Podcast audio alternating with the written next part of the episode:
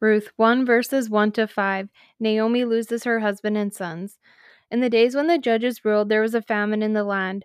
So a man from Bethlehem in Judah, together with his wife and two sons, went to live for a while in the country of Moab. The man's name was Elimelech, his wife's name was Naomi, and the names of his two sons were Mahlon and Kilion. They were Ephrathites from Bethlehem, Judah, and they went to Moab and lived there. Now Elimelech, Naomi's husband, died, and she was left with her two sons. They married Moabite women, one named Orpah and the other Ruth. After they had lived there about ten years, both Mahlon and Kilion also died, and Naomi was left without her two sons and her husband.